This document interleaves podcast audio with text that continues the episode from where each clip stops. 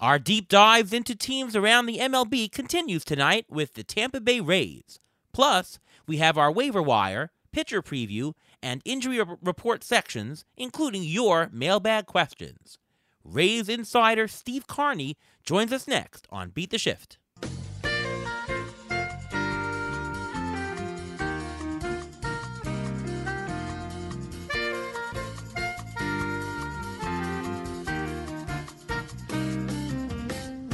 Welcome to another episode of the Beat the Shift podcast.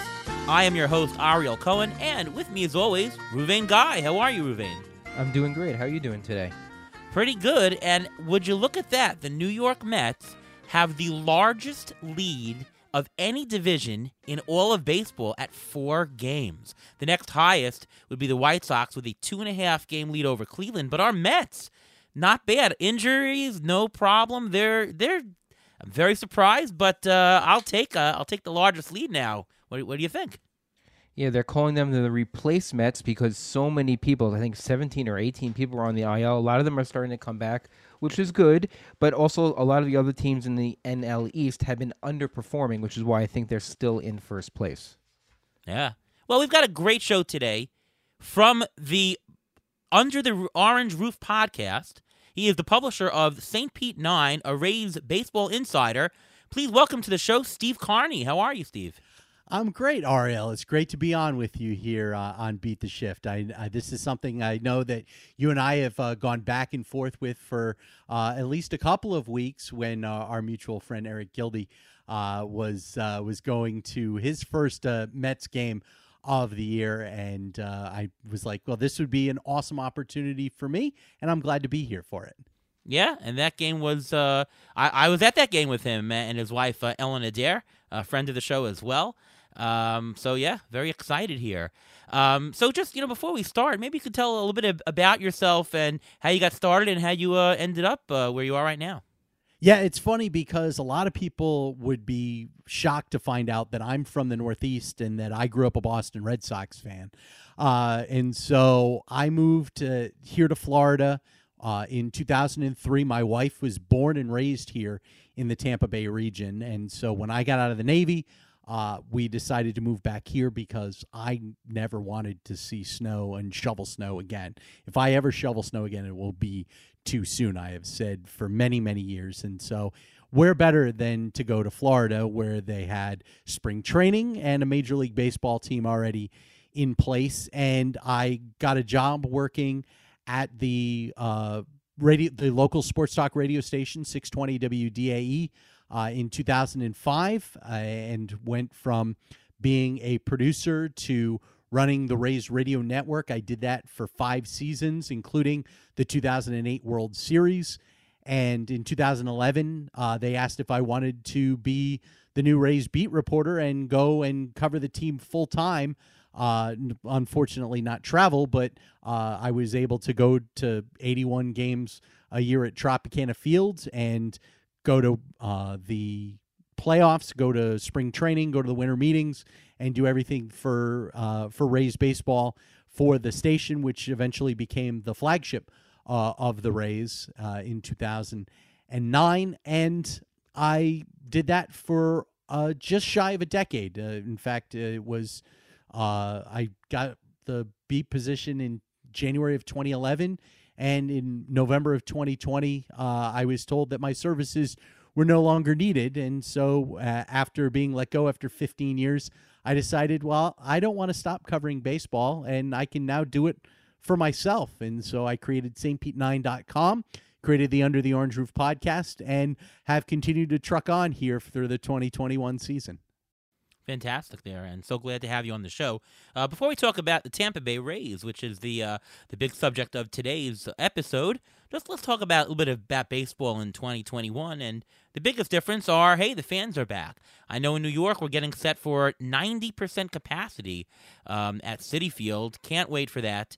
Um, well, how do you think the fans being back has affected the quality of play this year, up from last year where there was absolutely no fans, no momentum? We know that closers in general thrive on energy sometimes.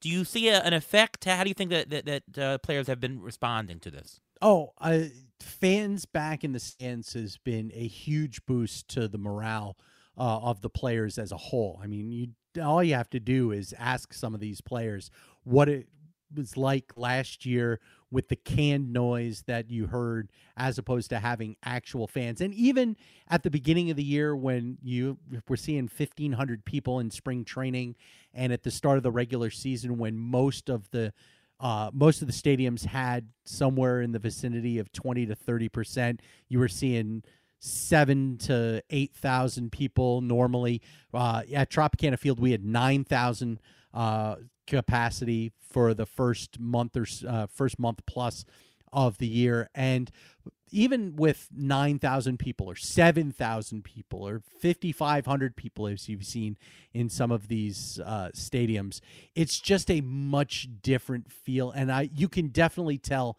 that the players are enjoying having the actual live banter back and forth. You can hear the different cat calls. You can hear the different heckling. Uh, you get the the chants going, even in a reduced capacity. It really does make a difference for some of these players. Yeah, Ruvain, any, any thoughts on this? Yeah, I think that it should help the players because a lot of times, a lot of the players said last year that they couldn't get up for the games. They couldn't, you know, a lot of them they do just like you said, Iro. They get all this adrenaline from the fans just being there, and a lot of times they have to build it up on their own. You hear basketball players say that also. Without the without the fans, yep. it's a completely different game. Now, yes, you're going to get the heckling, and thank goodness so far everyone's been safe in the in the in the in the stadiums and everything like that. And I think that it's just a positive and it's just showing that we're getting more back to normal and hopefully back to a normal life. Yeah, and and, and I I certainly think that yeah, you thrive on this because, like I said, the can noise. It, it's funny. I got a chance to go to Tropicana Field for the regular season last year, and you you would hear the can noise, and it would kind of be annoying for the first inning or two, but then it just fades into the background, and it's almost like you don't hear it. And I'm sure that the players on the field felt that way as well. And if it it just fades into the background, then all of a sudden it feels like there's nothing there, and it really does keep the the emotional level down for the guys on the field. So yeah, having the having live bodies in the in the stands is huge. Yeah. Were you a fan of the cardboard cutouts last year? Uh, you know, I, I thought that some of them could be very interesting. I, I thought that the the Blue Jays did a really good job because they did they had like cardboard cutouts of all like the Canadian celebrities. Like you would go and you would see Geddy Lee and Ryan Reynolds and Bryan Adams and Michael J. Fox. Th- those were kind of interesting. Uh, here at, at Tropicana Field, uh, it was interesting because uh, in front, or I should say behind the dugout, they put all of the broadcasters. So there was uh, Dave Wills and Andy Freed, the Rays radio broadcasters. You saw uh, Rich Hollenberg and Doug Waechter and Orestes Destrada and Tricia Whitaker, who did television pregame and postgame. And then you had Brian Anderson and Dewayne Staats, the TV play by play guys, uh, down on the other end.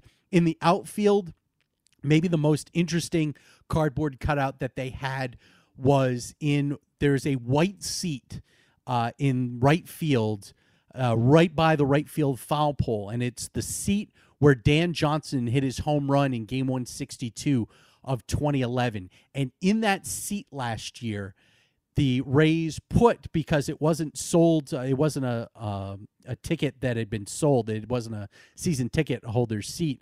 They put a cardboard cutout of Dan Johnson in that seat and then they put a, a mask over over his face, which I thought was uh, hilarious as well. But uh, you know, you saw some of the some of the interesting uh, little setups everywhere.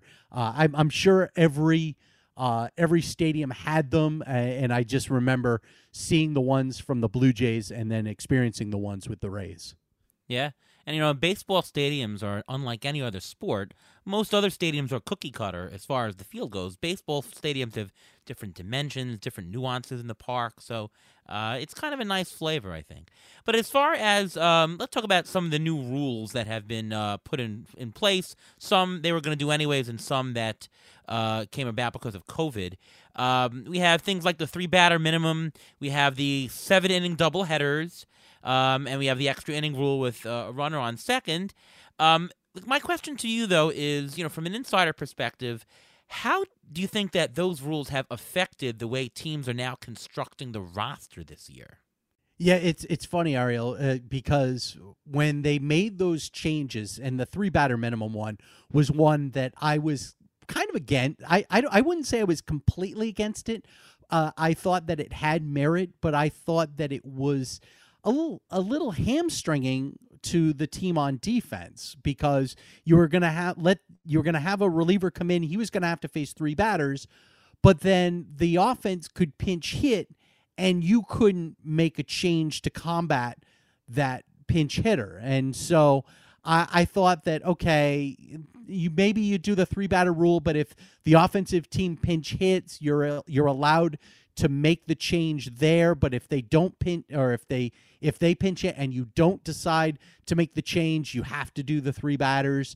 And, and you could you could have made some tweaks to it that I think would have been better. But I I thought that the uh, the three batter rule had merit. I felt bad. Well, I, I think it was smart that they did it now because guys like Randy Choate uh, needed to have their careers already behind them uh, before you made that rule because, you know, guys like Randy Choate and JP Howell, uh, there were so many of those loogies that we all that we all loved back in the mid 2000s and even into you know 2012 2013 you had those one out guys the lefty specialists that were so big in roster construction at that time. Uh, and those have obviously gone the way of the dodo bird and so and the sacrifice bunt. Um, but and then but then the, you bring the bunt back with the extra inning rule that that Texas tiebreaker, which I didn't like at first, but now I'm like, you know what? Let's do it. I I, I think it it brings a a new uh, a new added feature, and it, and it really does make teams think about how they uh, how they handle extra innings. I saw it uh, a couple of times during the Rays' uh, big win streak. You saw it in Dunedin against the Blue Jays.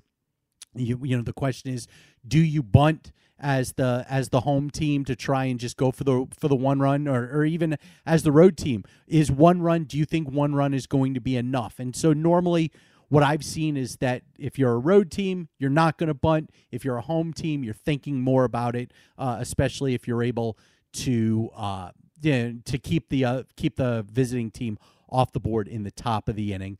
Uh, those those I think are the the two big ones uh, that that I saw. The seven inning doubleheaders, I I don't like it. I understand it. I still you know it's very minor league. I know that they do it. They've done it in the minor leagues for years where if you play double headers, there's seven innings. But this is the big leagues, and we've had nine inning double headers this whole time.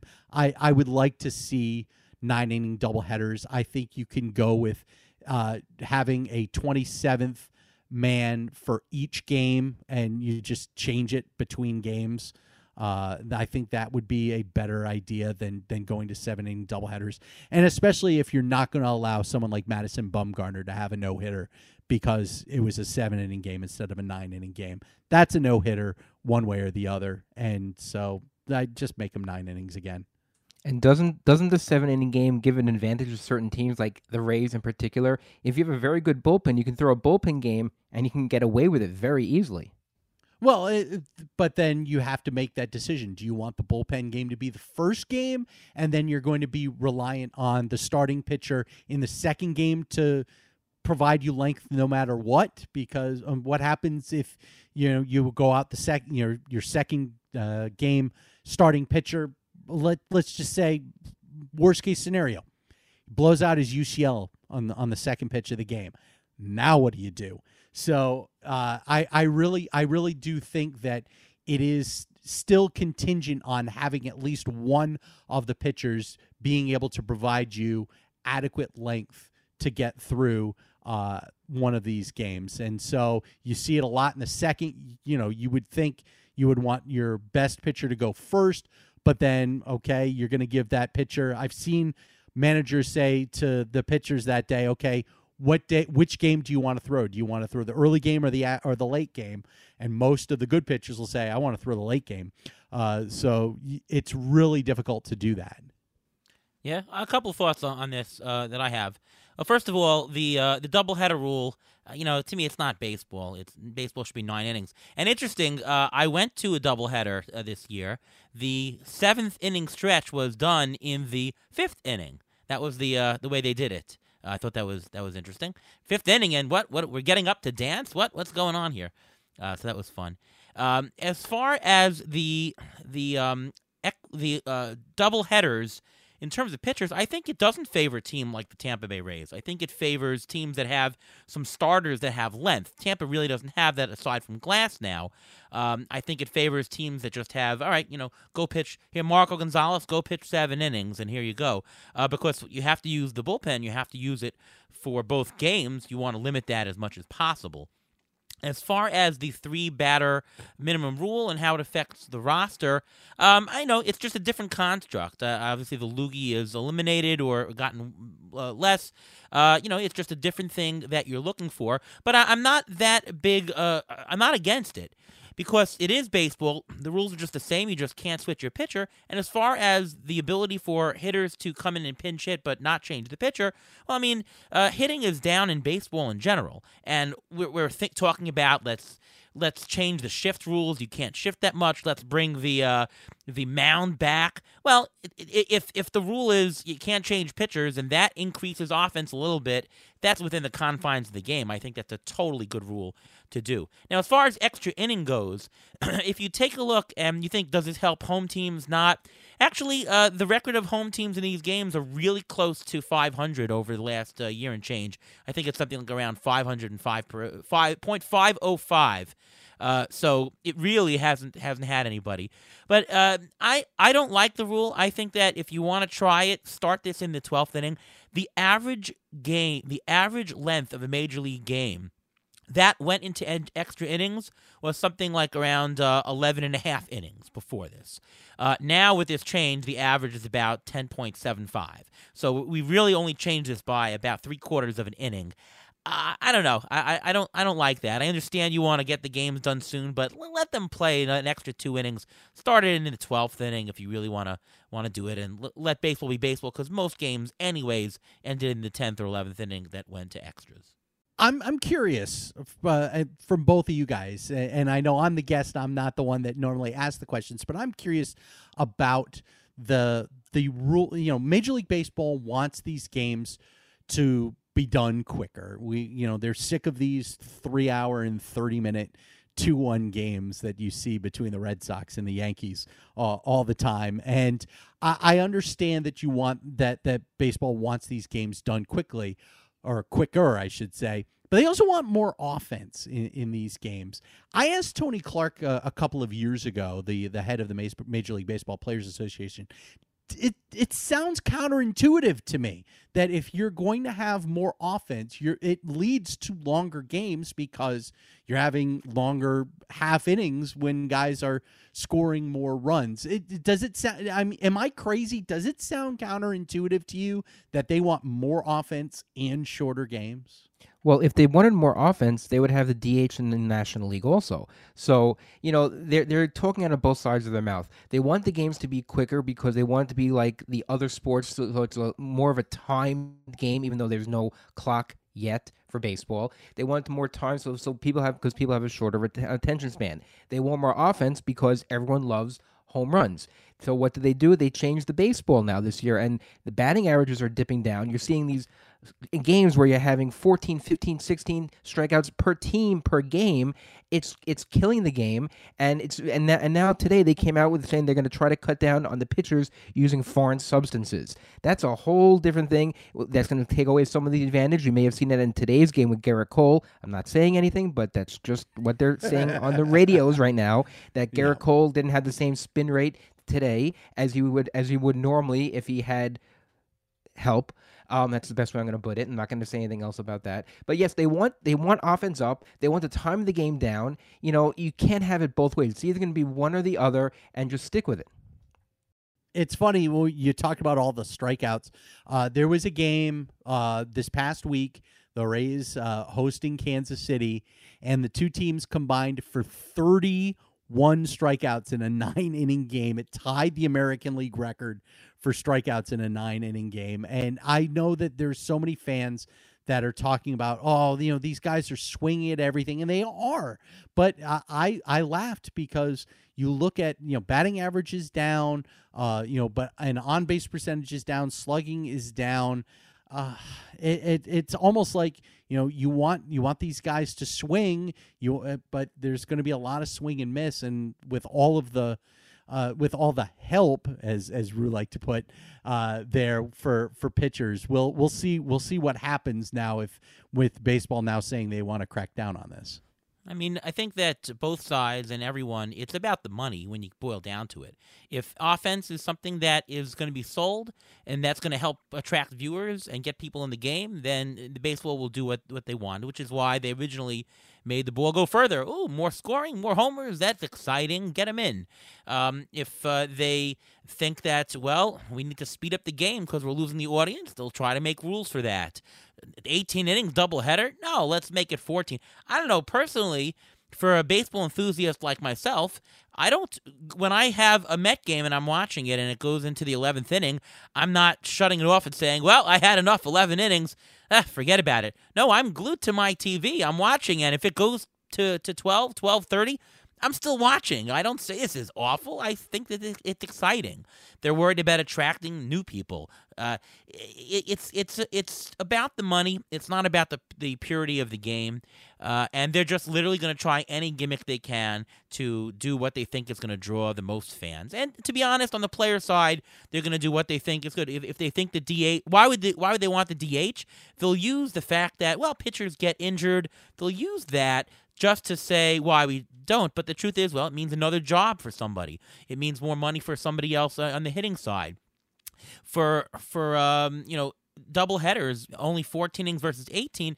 To me, you know, it's like a service cut. It's like when this when you have a 10 car subway and they make it an 8 car subway for the day. It's just a service cut. I'm here to watch an 18 innings of ball, and what? You're only giving me four, and the admission price. They're not slashing the price by 20 percent or whatever it is they're, they're charging the same. So uh, I don't like that, uh, but it means the players have to play less innings um, and they get paid the same, right? They get paid per game, they don't get paid by inning. So uh, you know, to me, it's it, the decisions are made over money. Is my opinion. I don't hear any baseball player, player or owner saying, let's do really what what the fans want to do, even if it costs me a little bit more. No, they'll do it if it's cost effective, and you know uh, they'll do what they think is going to suck in uh, fans watching it in the long run. And that's that's the honest truth. Uh, you know, yep. I love the game, but that's the honest truth. Yep, you're absolutely right. It's all about money, and anybody that tells you it's not about money is lying to your face. And the re- and one more thing, and the reason why they want to do this is because the most marketable players are the offensive players. Is the Fernando Tatis? Is the Vlad Guerrero? Is the Mike Trout? You're not going to have a picture of Jacob Degrom. I mean, you may, but you're not going to have a picture of let's say the second best pitcher in baseball, and, and he's going to be the marketable guy. You want the guy, the Shohei Ohtani, who's the the hitter, also the pitcher, but he's like uh, you know different, and you want those hitters to be marketable, and that's why they want more offense. Yeah. Well, uh, Degrom, and it's he might be the MVP this year. He's just doing uh, outstanding things, and Ohtani is just a wonderful story. Uh, it's so exciting to watch him because he's effective on both sides of the plate. It's just an extra special thing. Let's talk about the Tampa Bay Rays here, and let's just start off by just taking a snapshot of where we are right now. In your opinion, Steve, who has been the Rays MVP to date? Oh my goodness! Uh, yeah, it's funny because you would think that I, I would say Tyler Glasnow, or I would say Randy Arozarena, or Joey Wendle.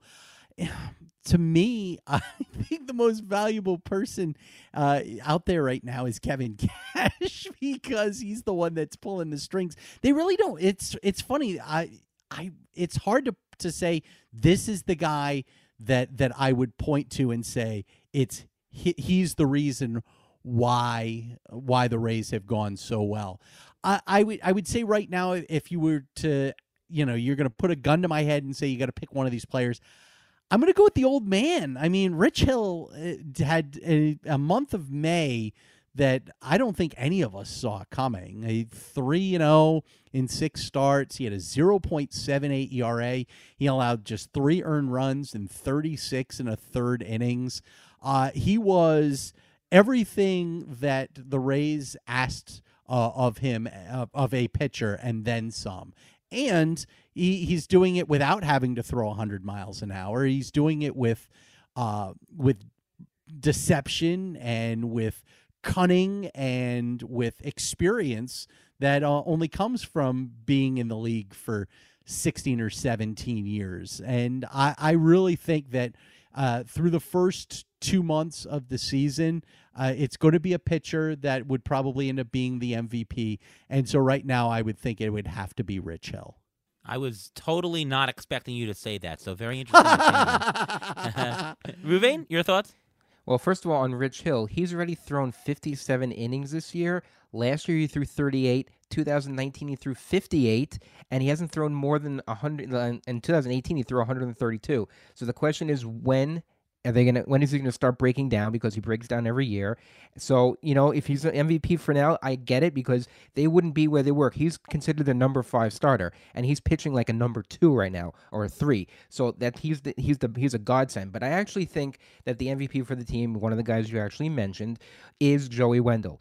He's one home run shy of his career high already. He's got and the most RBIs in the season that he's had since 2018. He wasn't healthy in 2019. He really didn't have a he didn't play with that great in, in 2020 either. Mm-hmm. This year he's going opposite field almost 30%, 37% of the time, which is a career high, and he's been quote unquote the one of the Iron Men on the team. He's played 51 yeah. of 57 games. So with him there and him batting like he did back in 2018, I think he is the most valuable player.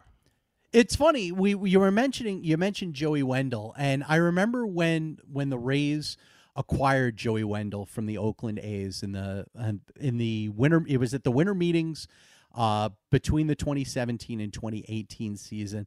And I, I remember, I, I think it was RJ Anderson of CBS Sports was, uh, uh, we were talking and he goes, he goes, you just need to go out and get Neil Walker. Uh, Neil Walker was the was was a free agent at that time. They they the Rays just need to go out and get Neil Walker to be their second baseman. He's going to get them to WAR. And I and uh, a bunch of us that were in the press box uh, every time that Joey Wendle came up and and I think RJ called them the worst second baseman in the American League uh, at that time. And we every time Joey would come up and and make a play in the field or he would have or he would have a big hit uh, at the plate, we would always hit up RJ Anderson worst second baseman in the American League, huh? And and so we started calling him Joey Two War as uh, as a joke, you know, just saying, oh, you know, he's gonna be he's gonna get the two war that you want, and he eventually passed uh, the two war uh, rank uh, sometime in in the middle of August, and so then we had to change his nickname because he had gotten a two war. So we started calling him Joey Three War, and so just to just to mess with them. I I like what Joey Wendle does, and and you're right. He has been he's been uh, he's been a guy that they can count on this year. He, he had a he had a, a rough 2019 where he missed a, a significant uh, amount of time due to injury. The other guy that I that I would say because of his uh, the way that he uh, that he played in May. Uh, it's great to see Austin Meadows back uh, as well. He had 30 or 31 RBIs uh, in the month of May, and of course, always hits well at uh, at Yankee Stadium, which always helps. But uh, I I think that he's I think his his his OPS. went up something like 80 or 90 points over the course of the month of May. Started out slow in April, has really come on in May, and hopefully we'll be able to continue on throughout the rest of the year. So, position where player wise, Meadows or Wendle would probably be the guys that you're looking at. Yeah, uh, the uh, offensive leaders in WAR: Joey Wendle, 1.7, Meadows 1.5, Zunino 1.4. A lot of that comes from the fact that he's a catcher, but he's having a monster year with a ton of homers. And Arozarena at 1.1. Um, Joey Wendle actually was almost a four war player back in 2018. Incredible. Mm-hmm. Uh, but actually, the person that tops them all, who was my pick for the MVP, is Tyler Glasnow uh, with a 1.8 war as a pitcher. Um, he has the 10th highest war in all of baseball as a pitcher. He was my preseason bold prediction to win the Cy Young and to strike out 250 batters. I actually phrased it as the prediction was he would strike out 250 batters, and I mentioned that he is my favorite for the Cy Young. So far, he's on pace for 300 strikeouts, with 106 so far in 77 innings. He's actually second in the league in innings with 77. Shane Bieber would be your leader with 79. He's averaged 6.4 innings per start, which is amazing for the Rays. Tyler Glasnow to me, um, you know, going into the season, I have I had three questions about him uh, to to take him to greatness. He was already already doing fantastic, but question number one was, does he have a third pitch? And he's shown that he's had it. He's used it. It's this slider slash cutter. It's effective. It's it's doing great this year. So he's answered number one totally cut the walks down. He's always had some trouble with the walks, um, but he's his walk rate down to eight percent. His WHIP is 0.92 on the year, so that's been effective. But the biggest question I had was the innings, staying healthy. Is he just gonna pitch here and there?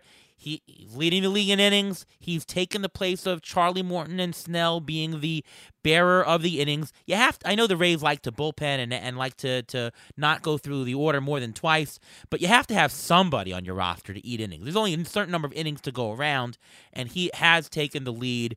I think Tyler Glasnow is legit, and uh, I'm not sure if he's going to win the Cy Young because we do have Colin Bieber uh, among the other favorites, but he is absolutely super. Uh, Tyler Glasnow. What are your thoughts on him, Steve? Yeah, you're absolutely right. the The big question was could he ha- could he develop a third pitch? This slider cutter uh, is great because now he can throw three different pitches at three different velocities at three different uh, points. Uh, you know, in the strike zone. You know, the fastball up. You've got that slider cutter in the middle third and then the curveball going down uh, and going all in three different directions. It really it, it is funny. I was talking with Kevin Kiermaier about this at the beginning of the season, and we're like, you know, what do you do if you're a hitter going up against Tyler Glasnow?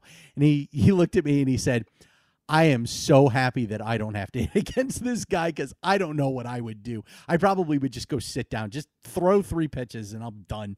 Uh, it it's it is amazing to see what he can do. I think they called him a walking cheat code uh, I forget I forget which of the Rays players called him that, but it was I was like, yeah, it makes it makes sense.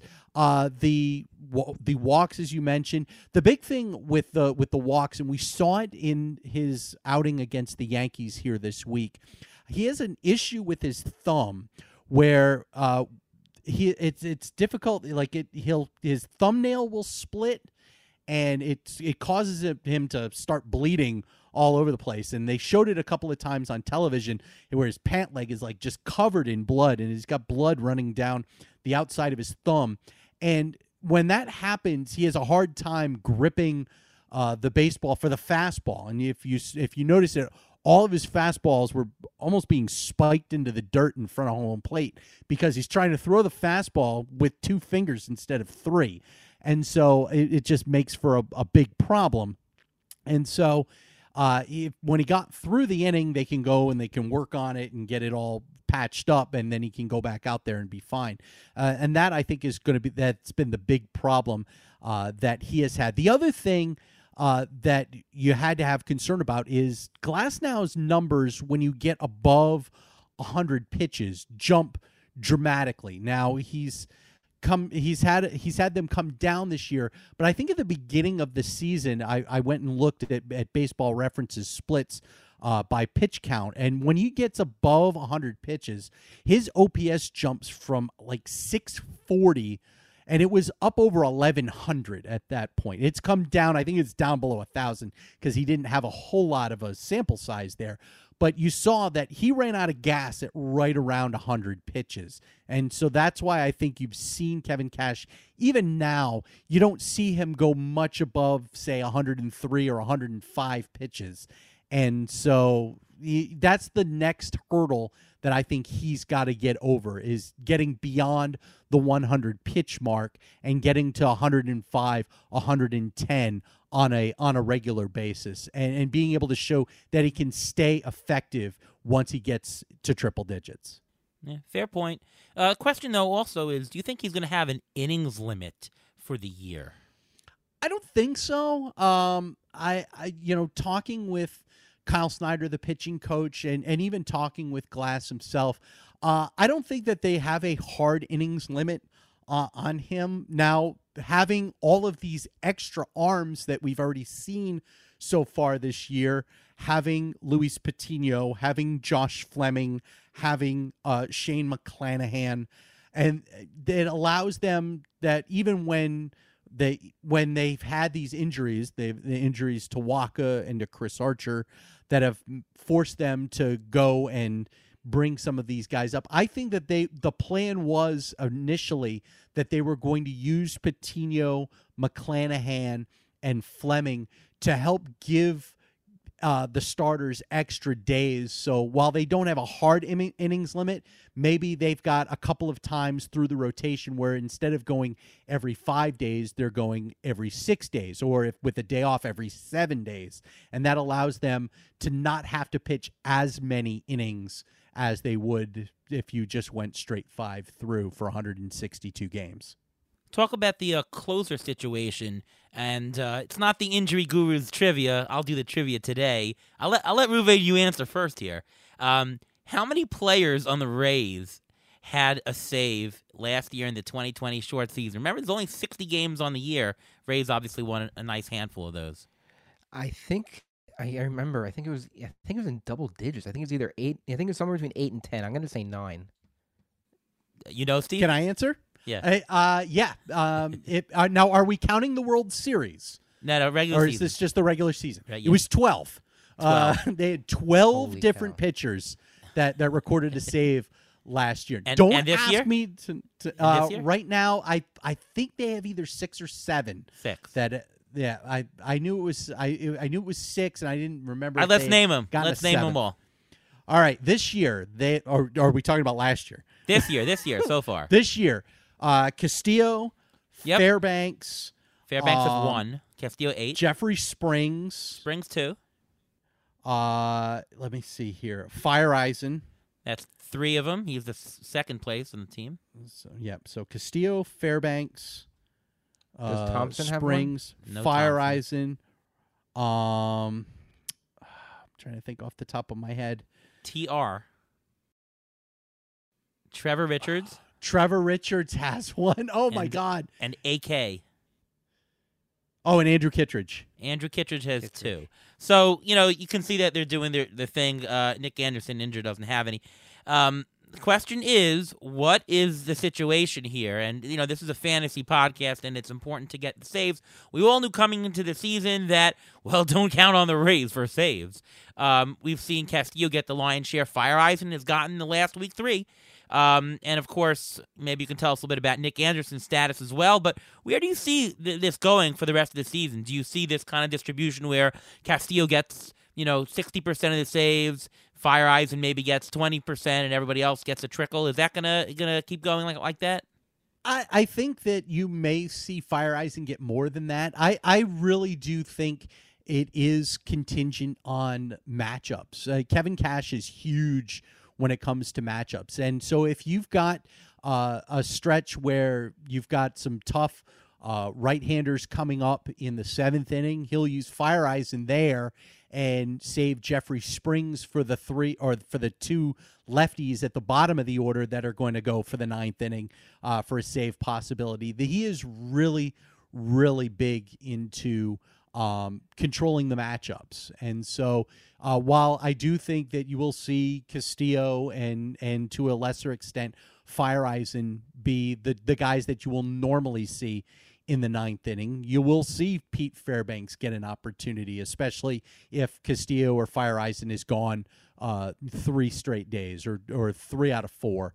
Uh, that you would see Fairbanks get that opportunity to close out. I think that if you've got tough left-handers, uh, Jeffrey Springs is a guy that gets a ton of swing and miss, and so they love to have uh, Springs in that oppor- opportunity as well. I think I saw last year his uh, caught uh, his called strike and whiff percentage was like 36% and there was only like three other guys that uh, had enough innings to qualify that that were at that level so he was at like elite level uh, CSW percentage swinging rates last year uh, as a as a uh, as a reliever. So I I really do think that it is going to probably be Castillo and to a lesser extent Feyereisen, but you you said it. It's very tough to uh, rely on the Rays bullpen. If you're looking for saves in your fantasy league, it's very tough to to go with a Rays reliever in in that uh, in that aspect. And are they gonna are they gonna get anything out of Nick Anderson? I mean, he injured himself. He had an injured elbow back in spring. They said Mm-hmm. he was thinking about getting like a stem cell injection or a PRP Yep. injection, and he said maybe around he be maybe back around the All Star break. Is there any update on him at all? Uh, right now, as of right now, that is still the thought that he could be back at, at some point before, or I should say, sometime after the All Star break. July is is still the the target for him.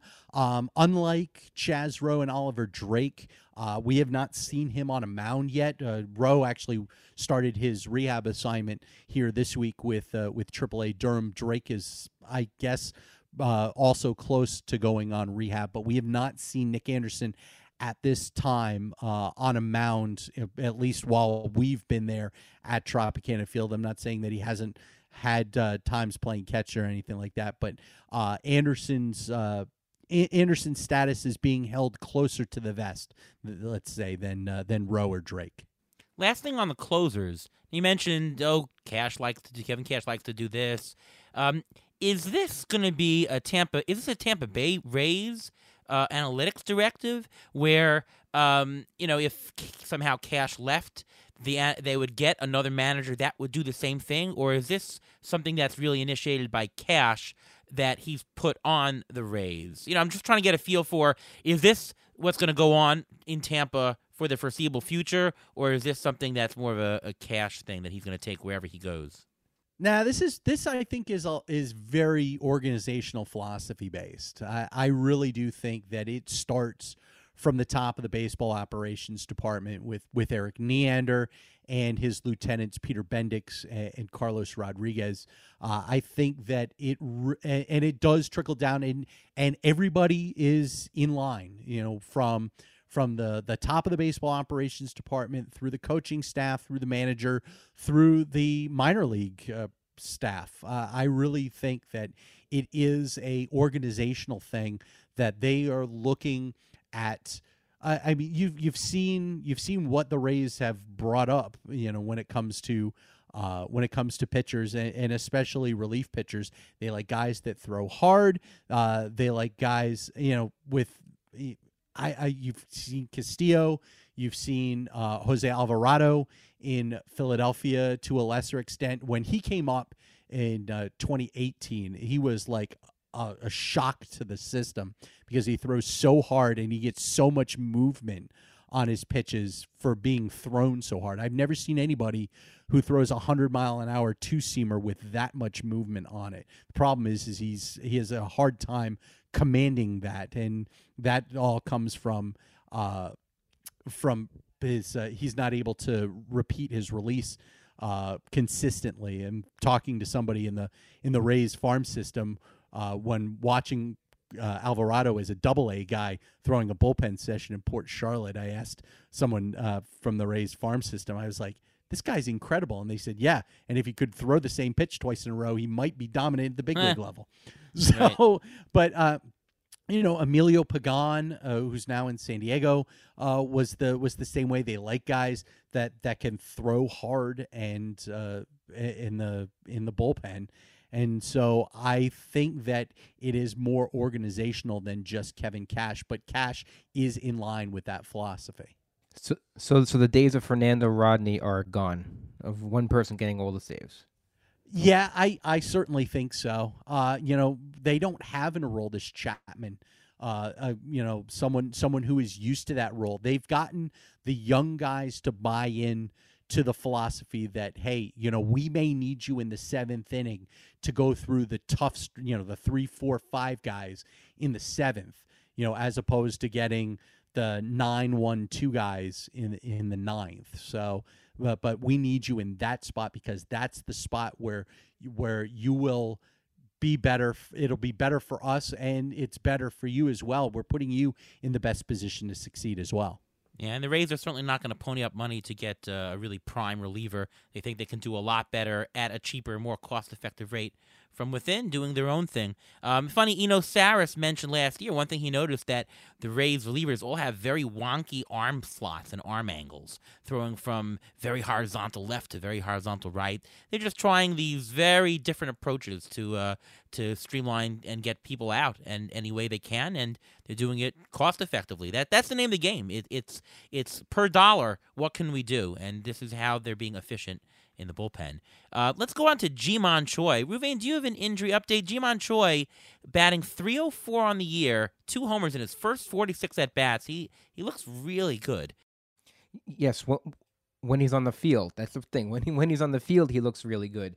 Um, he had a knee injury. He had surgery for his knee. He came back. He actually missed today's game. I think it was because of groin tightness. Um, so he's he's he's not been able to stay 100% healthy, but he's still managing to produce when he's on the field. So he's a very important cog to them, especially because he plays first base. They don't have that many pure first basemen, and he's actually he may not look it, but he's a very acrobatic first baseman. He does those stretches at first base. The Rays like him for his defense a lot, from, from what I assume. As long as he can stay healthy, then he's good. But I mean, the matter of him is just staying on the field. And uh, Steve, anything to add to that? But also, uh, what in the world was going on last year where he switch hit? Like, what was that all about? you know, it's funny, Ariel, and and Rue's absolutely right about about Ji-Man. They love his defense, which is amazing because you rem- you remember when Ji-Man was in New York when he played for the Yankees, and when he was in Seattle with the Mariners, and then with the uh, um, with the Angels and the Brewers. You didn't see a lot of him in the field. He was a pinch hitter. He played. He DH'd a lot. You never saw him a lot. And even when he came to the Rays, when he came to the Rays in the deal that sent Brad Miller to Milwaukee, which was uh, kind of a shock at the time, and then when Milwaukee DFA'd Miller two and a half weeks later, we were like, well, that was a, that was probably the easiest trade we could even think of making. Um, so, but we never thought that Ji-Man was that good of a first baseman because I don't think I even saw him with a glove the first year that he was here. And then Kevin Cash said, Oh, yeah, we're going to try Ji-Man at first base. And there were people that laughed. And I'll put my hand up. I was one of them. I didn't think that Choi was going to be any good as a as a defender, and he's turned he's turned out to be just incredible. I you uh, Root talked about the the stretches that that he has done. Uh, he, had, he wasn't able to do that so much this past off season because of the pandemic. So there were no yoga studios, no Pilates places open in South Korea during the pandemic. So he didn't get a chance to do a whole lot of the stretching that he normally did during the off season. Came in, he was a little heavier because of the lack of the lack of the places that were open in South Korea. He goes home uh, every off season, and he uh, had the knee issue, uh, some soreness, some inflammation. They ended up having to go in and, and do a scope on it right at the end of spring training, and he missed the first month of the regular season because of it.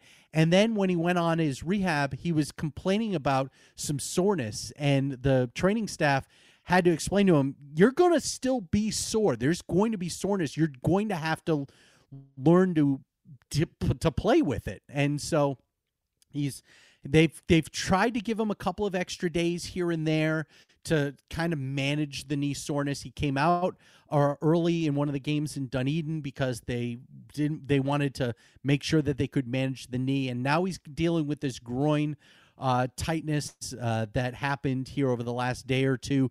Didn't play today against Gerrit Cole, who he owns. Uh, you know, you, you want to talk about a guy that Gerrit Cole does not like to face. Uh, it's usually Ji-Man Choi, and to uh, to not have Choi in the lineup, I thought was going to be bad. But he's uh, but now they've got to deal with this groin issue, and he's still dealing with the knee. They need Ji-Man Choi in the lineup for more than just his defense, though. He's one of these guys that he works such an incredible at bat. You know that you're not going to strike Ji-Man Choi out normally on three pitches. He's going to see six, seven, eight pitches in an at bat. He really does put the spurs to almost any pitcher that's out there, at least workload wise. You know that they're going to have to. They're going to have to throw a number of pitches to try and get him out, and that means that you get into the bullpen that much quicker. Yeah, and last night I had my own uh, softball games. Uh, usually have one game at night, but we uh, had a rain out makeup and we had doubleheader. I pitched the first game, uh, we won that game. Uh, second game, uh, well, our backup pitcher is our first baseman, so for the first time ever, I played first base, Nice. and it's it's not as easy as you think. I mean, there was one play where our shortstop threw it high, and I had to stretch up and stay on the bag. I made the play, but you feel it after the game a little bit, you know. Oh, abs- absolutely.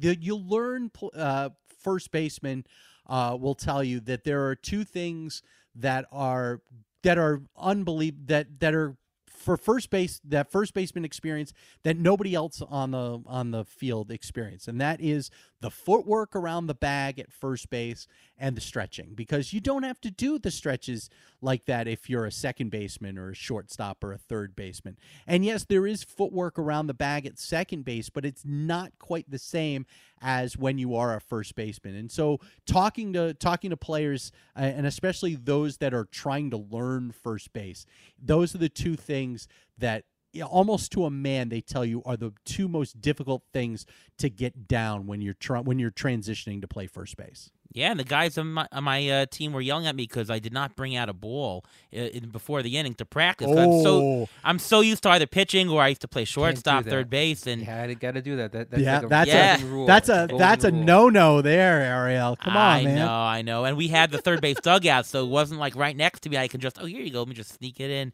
So yeah. I Oh no, you got to you got to you got to wave at hey, throw me a ball. oh no, you got to have somebody in the in the dugout throw you a ball. Come on. Yeah, they did. They did. Uh, we were kidding around. Uh, uh, so uh, let, us talk about Vidal Brujan and Wander Franco. Excellent prospects. Uh, I think we're all waiting to see them both. From your opinion, who gets called up first? What are the Rays' plans for each of them, in, in your best opinion here? Well, uh, when when they traded Willie Adames, I thought that that was going to be the time to see Wander Franco. Uh, but uh, Erik Neander talked about Taylor Walls and it, that he was more advanced defensively at shortstop than Franco, and so he was going to get the first opportunity. The way that Wander has played, and he's been very hot and cold at AAA. You know, it's to be expected. He's 20 years old, and this is the first time he's been playing above high A uh, in the minor leagues. So he he made a huge jump to go from the Florida State League in 2019 to playing in AAA with the Durham Bulls here in 2021 as a 20 year old. Uh, he started out gangbusters offensively. His bat cooled down. It is starting to heat back up as he's made the adjustments. He's an incredible, incredible player. I've gotten a chance to see him a couple of times in person.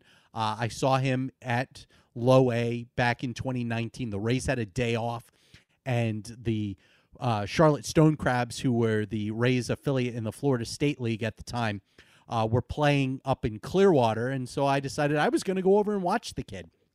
He's amazing at the plate. I mean, you're talking about a switch hitting shortstop with a strike zone that is polished. He's got like a 10 year veteran strike zone.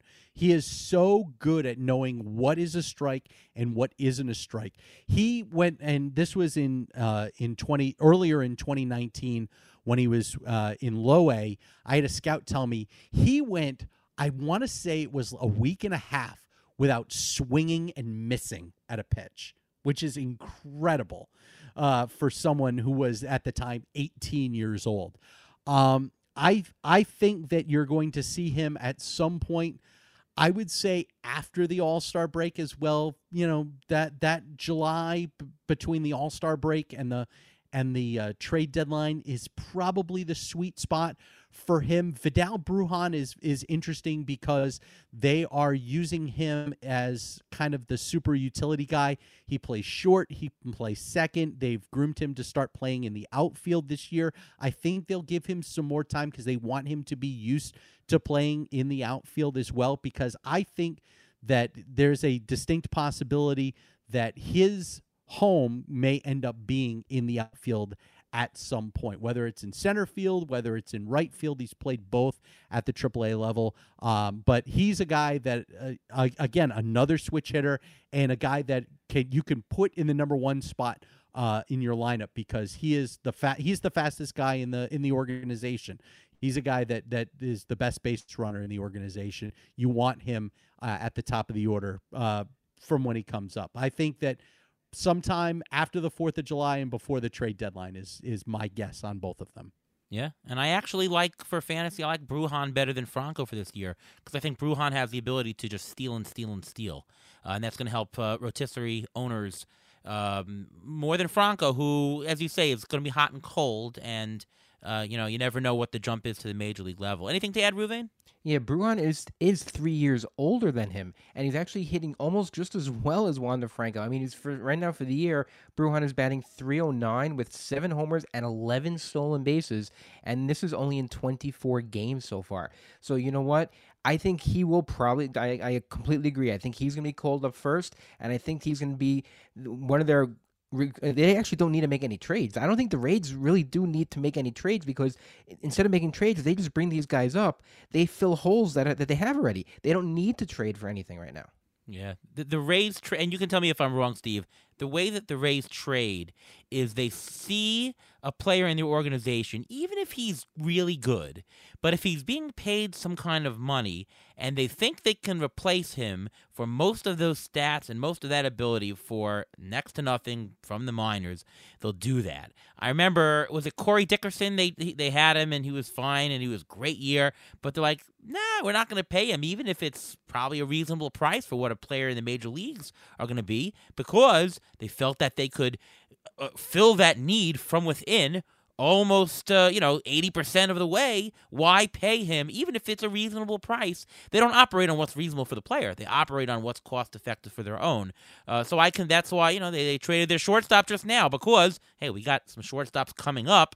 Why in the world do we want to hold this guy who might get us something you know he's more of more value uh, trading wise uh, that, that's my thoughts. Yeah. Not only not only that, but they understand, uh, and they've done this a couple of times with a couple of other guys that you you may not even realize that there was going to be a squeeze between Willie Adames and Wander Franco, and there were two guys that they thought had the opportunity to be big league players but they knew that there was going they weren't going to have any room for them they had to get rid of them so they could find a way to supplement the the the organization both at the at the at the level at the major league level and also in the minor league levels and get get the cruff out of the way so to speak so you could have a smooth transition between Willie Adames and, that, and Wander Franco. And that's Jake Cronenworth and Nick Solak. Those are two pretty good infielders, both in the Rays organization and both now uh, doing well at the big league level,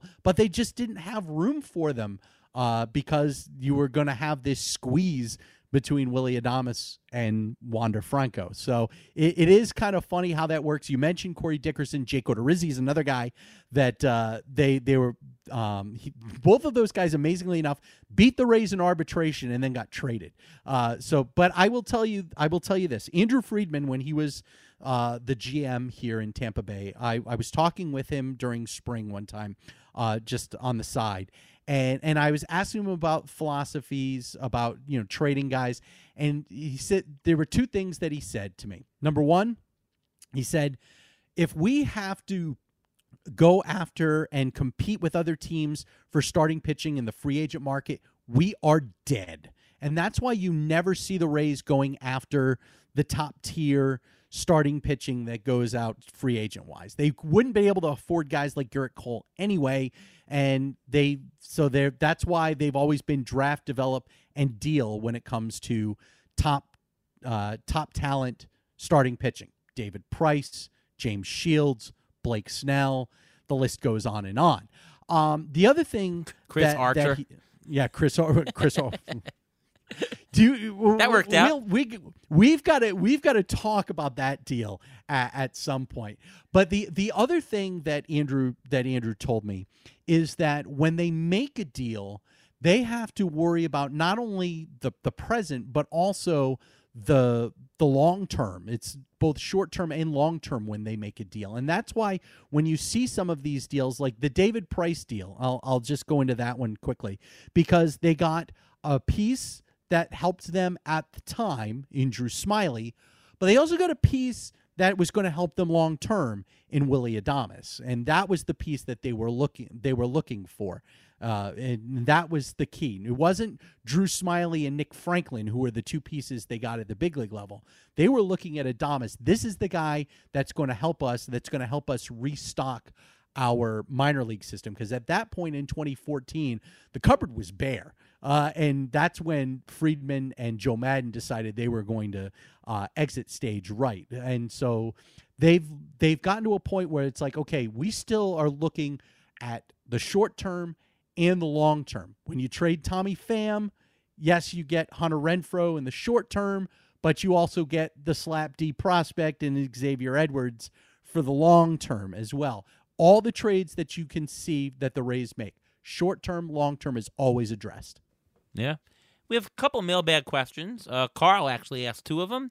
Uh, number one, we're talking about them. If Wander and Brujan come up, what happens to Walls, Broussard, Wendle, Lowe? What happened to these guys? And do you see another middle infield trade for the Rays in 2021? Eh, it's possible. Um, uh, I, I think that if if Vidal Brujan is coming up, the person that's probably going to be on the way out first is Mike Brosseau. Brosseau still has an option left, so they can send him to AAA without without any issue. And and Brosseau, of everybody that has underperformed, and there are people that have underperformed in one way or the other, like Brandon Lowe against lefty pitching has been awful this year. But Mike Brosseau was be, supposed to be the person that picked up the slack against lefties, so they could get Lowe out of the uh, out of the lineup. But Brosseau's hitting like 150 against lefties, and he's a right-handed hitter. So I I really think that if there's somebody that's going to go down, it's going to end up being Brosseau uh, because he still has an option. Um, I I think that's probably going to end up being uh, the case. And then Wander's not on the 40 man yet, so uh, that's that's going to be another question altogether. And and if there's going to be a deal, it's probably going to be to do to to trade someone that can open up that 40 man spot for Wander. I don't know if it'll be an infielder though. Right, right. Uh, know, good point. Obviously, I think they would want to trade away the infielders. Um, he also asks, uh, when will we see Brendan McKay pitching in the big leagues again? You know, I, I, think you'll see Brendan McKay hitting in the big leagues before you'll see Brendan McKay oh, wow. pitching. Um, he came in. He came into the uh, into the camp, and they were like, "We're going to give him an opportunity to hit," and so they they've allowed him to to DH. Um, I I think that you know, coming off of what turned out to be some pretty significant shoulder surgery, um, I think that they are going to take their time with McKay, the pitcher. Uh, I think that you could see McKay, the hitter, much earlier than you'll see McKay, the pitcher, at the big league level. I wouldn't be surprised if you didn't see McKay, the pitcher, until 2022, but you'll see McKay, the hitter, at some point this year. All right. Let's end off here with uh, what we predict for the AL East. Let's start with Ruvain first. How do you see the five finishing? Well, I think the top is going to be the Rays. I think they're the cream of the crop. I think they're going to do very well for the rest of the year, and I think the Orioles in, end at the bottom, as we all think. Now, the Rays are very interesting in that right now, four of their starters are lefties, and the Yankees don't hit lefties. right now, up up until now, the Yankees are nine and ten versus lefty starters. So I know they don't have that. Met, they're still going to play the Yankees a couple more times. I don't think the Red Sox are going to keep up the rate that they started at, but I still think the Red Sox will gonna, are going to be in third place. I think actually that the Blue Jays are going to jump up, and I think the Blue Jays are going to finish in second. I think the Red Sox will finish in third, and I'm going to say the Yankees finish in fourth, just because they're so such a home run based team, and they're not hitting home runs, and they're tr- putting their trust in these guys all get hurt, and their pitching is in question. I don't see them making the playoffs this year. Yankees in fourth. Nice job by the Mets fan of you. All right, no problem. Anytime. What, what say you, Steve? you know, it's funny because um, listening to to Rue's comments there, I agree with a lot of it. Here's the other thing that the Yankees uh, have been have have gotten the, the luxury of so far this year that the other the other teams in the division haven't, and that is their schedule. I mean, they've played 10 games against the Orioles and they've played all 6 games against their against the Tigers already this year and, and got swept on the road uh, so, by the Tigers. So I and they haven't played the Red Sox yet. So I really I do think that the schedule is going to come back to bite Aaron Boone in the butt here uh, down the stretch. I think that the Rays will finish in, first. I don't think they're going to finish with 102 wins as they were uh, tracked out to after 54 games, uh, uh being uh, 34 and 20. I don't think they're going to get to 102 wins. I do think that they'll be in the upper 90s uh, and close to that 97 where the the franchise record is for wins in a season. Of course, the Orioles. The Orioles are a mess and uh, I just don't think that uh, that they've got really much of an opportunity to be anywhere close to even fourth place. Uh, I think that you're going to see that that three teams in the middle, uh, and I I agree with Rue. I I do think that the way that uh, Toronto has played this year, I think that they're going to get improved pitching. Uh, you know, you're going to get Nate Pearson back, and and I really do think that the the Blue Jays have enough hitting uh, that can uh, outslug their mistakes. So I think they finish second with the Red Sox third and the Yankees fourth. I'm going to go the exact same setup as Rue. So good on you, Rue. Wow, wow. Okay. Now, now the pressure's on you. Go ahead, Ariel. I'm gonna go Orioles win the division. No, uh, I'm gonna go. Uh, I think Orioles are gonna finish in last. Uh, Fangraphs currently give the Orioles a zero percent chance of making the playoffs. Uh, I'm gonna go Rays number one. I'm gonna go Yankees number two. I'm gonna go Blue Jays three, Red Sox four, Orioles five. Um, yeah, the Yankees are, are better than this. You know, I, I think though with the Yankees, and, and we'll talk next week more uh, about the Yankees on our show here. Um, I think that the Yankees are biding their time at shortstop for free agency this year. There's so many good free agent shortstops available. And Gleyber Torres is just an adventure every day out there. I mean, he just he, he this is not his position. It, he's just filling in this year till somebody else comes, and it's affecting him on the hitting side also. I think he needs to go back to second base. It'll it'll help his hitting, um, and uh, you know, Yankees will muscle what they can until I think Corey Kluber going down was a very, very big loss for them. Maybe I think, and they, I think the Yankees will try to uh, fix that on the trade market at the deadline. I think they have to. Um, and yeah, um, I think the Blue Jays have a lot of firepower, and I think they're going to make a trade for a pitcher uh, to help them down the home stretch. Um, they made the playoffs last year. I think they're going to do that again. The Red Sox, I don't know if they're they're this hot uh, and, and, they stay that way. Uh, I think there's a good shot they'd be in contention.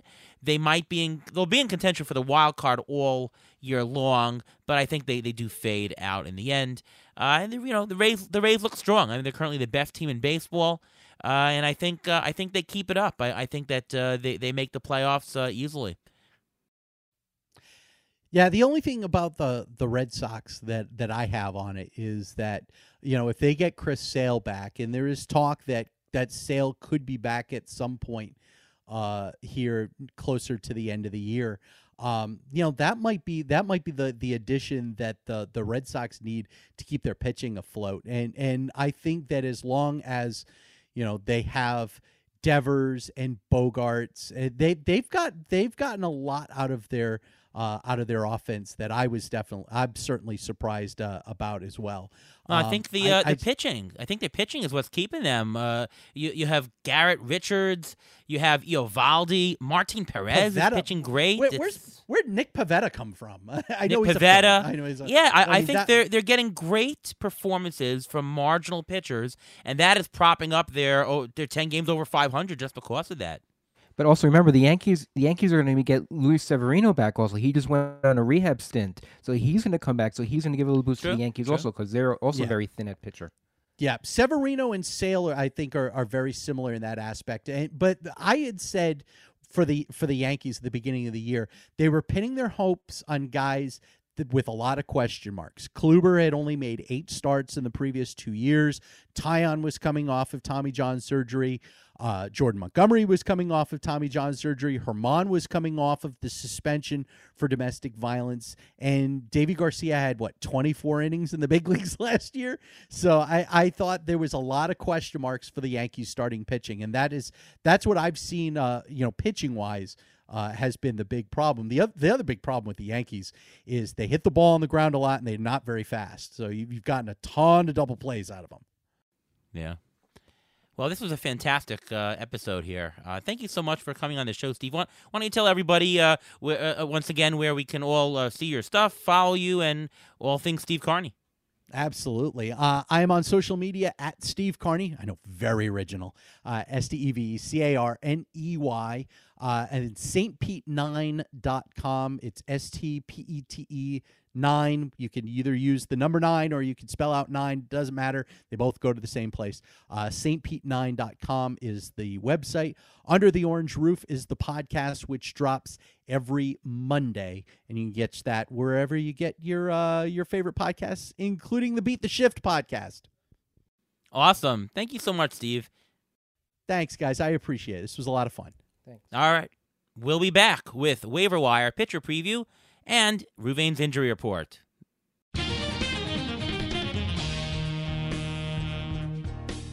All right, welcome back to the Beat the Shift podcast presented by Fangraphs. Uh, let's do the waiver wire report here. Ruvain, who are a couple of waiver wire picks that you might be considering this week? Okay, I got two picks this week. First of all, I'm going to go with Amed Rosario, another former Met. I know I like to pick former Mets here. In the last week, he's batted 316 with a homer and a stolen base and five runs. He's eligible both at shortstop and outfield, which means if you're very shallow in the year outfield right now because of injuries, he's a guy you can put in there. He's only owned in, in 23% of CBS leagues, so he's a guy who's available in most leagues.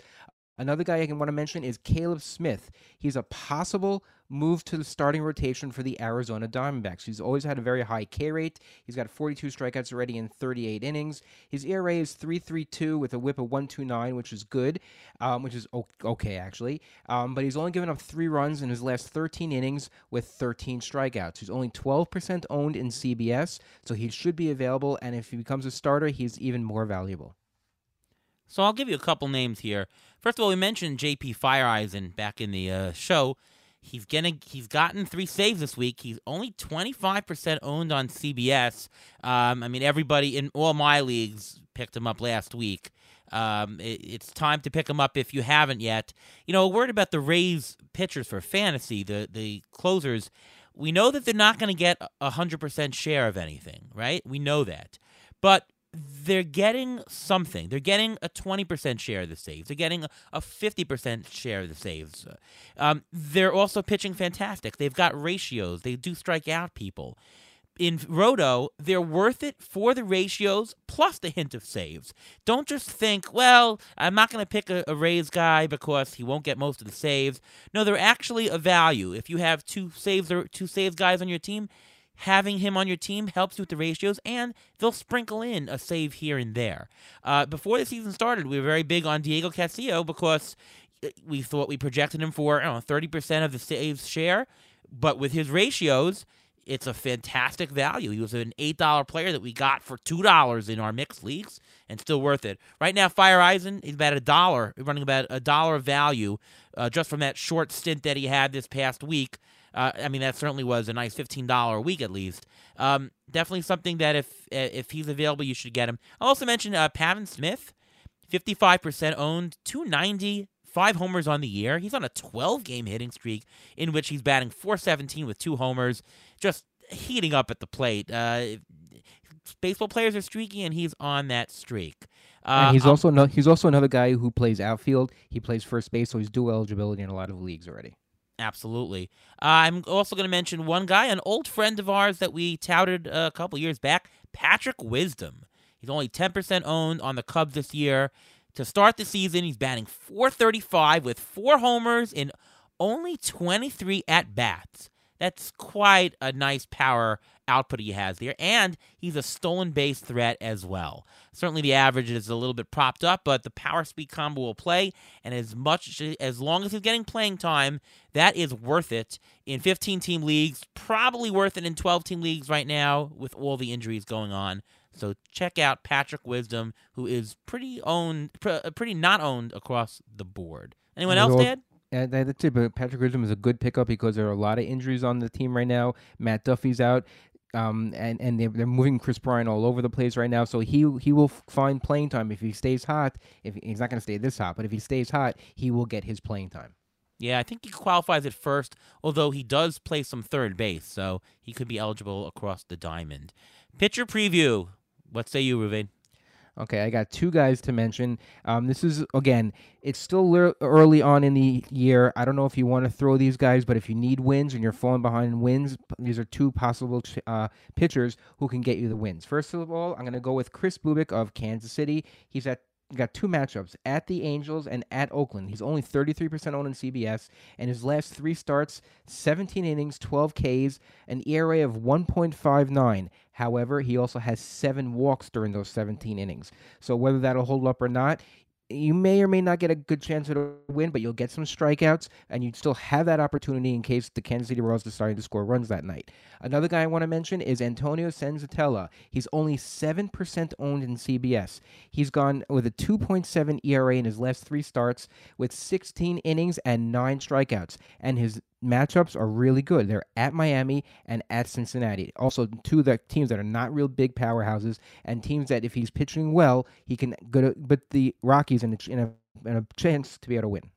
Yeah, he's on the road as well, which helps.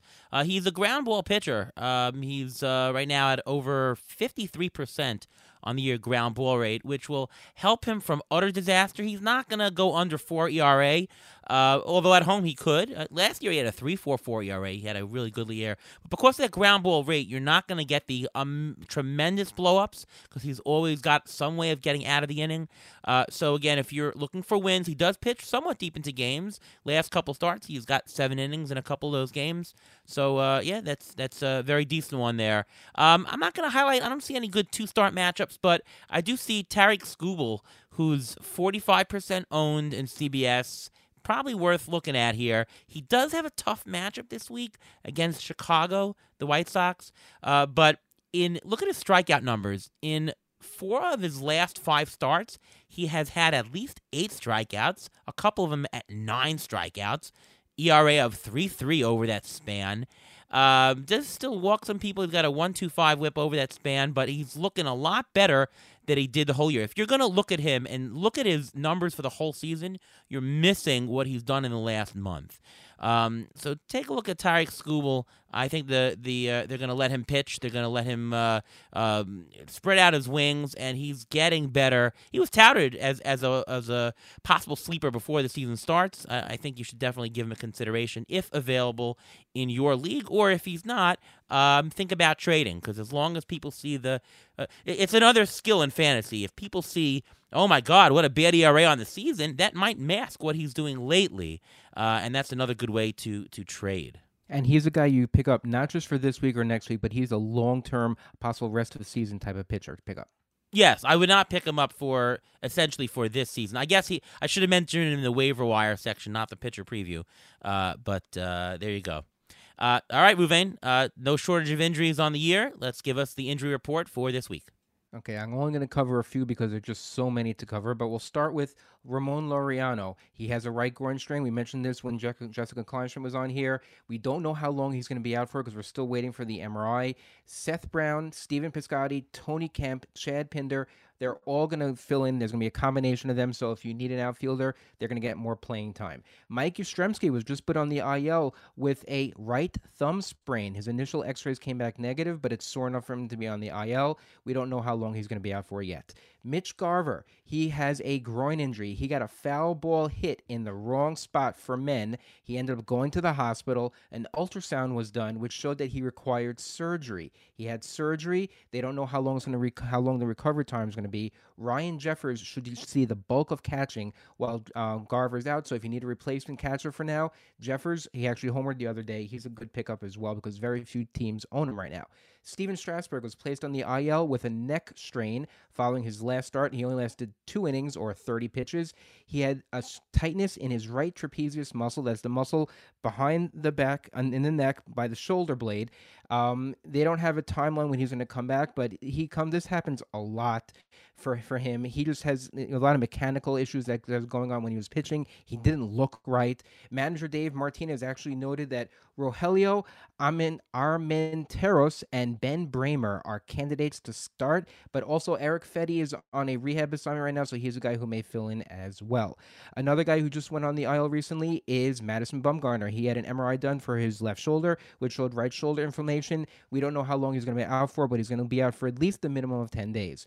Kyle Lewis, the former rookie of the year for the Seattle Mariners, went on the IL with a quote unquote small meniscus tear, which now they're saying is actually more severe than they originally thought. Manager Scott Servais said that Lewis is really down and disappointed, and he could miss a considerable amount of time if his meniscus is torn. Now, typically, a torn meniscus surgery is usually a month returned after that, but if there's something else going on, it may actually be a little bit longer.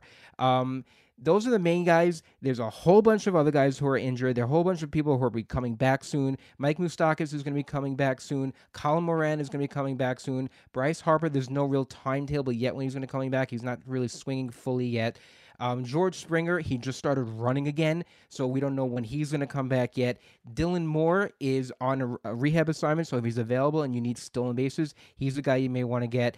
Lance McCullers actually felt great after a, a throwing session. He had a, a, shoulder injury. They don't know if he's going to require a rehab assignment, but he may be back in like a week or two. This is a lot. There's a lot of injuries going on. The rash of injuries just continues. Hopefully, it'll slow down during the course of the season because Otherwise, it just it's just very very sad. No no no other way of putting it. You know, four out of the last six players that you mentioned are, are on our uh, uh, mixed LABR team.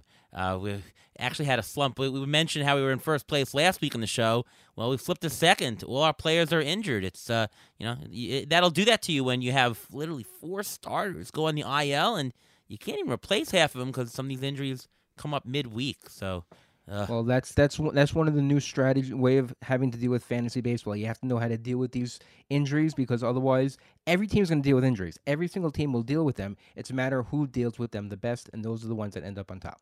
Yeah. All right. Well, that's it for our show today. A long one, but we got some great in-depth reporting on the Rays from Steve Carney. Many thanks to him for being on the show. Um, once again, I'm Ariel Cohen at ATCNY on Twitter. We got Ruvain Guy here at MLB Injury Guru tweeting out all of the injuries, timetables, best source. Just follow him, take care of his stuff, and uh, check out his weekly report on Rotoballer, which comes out, I believe, every Saturday. That's correct. Right. All right. We'll do this again next week. We'll have a couple of episodes come at you going deep dive into teams. Can't wait until then. From all of us here at Beat Shift, we'll see you next week.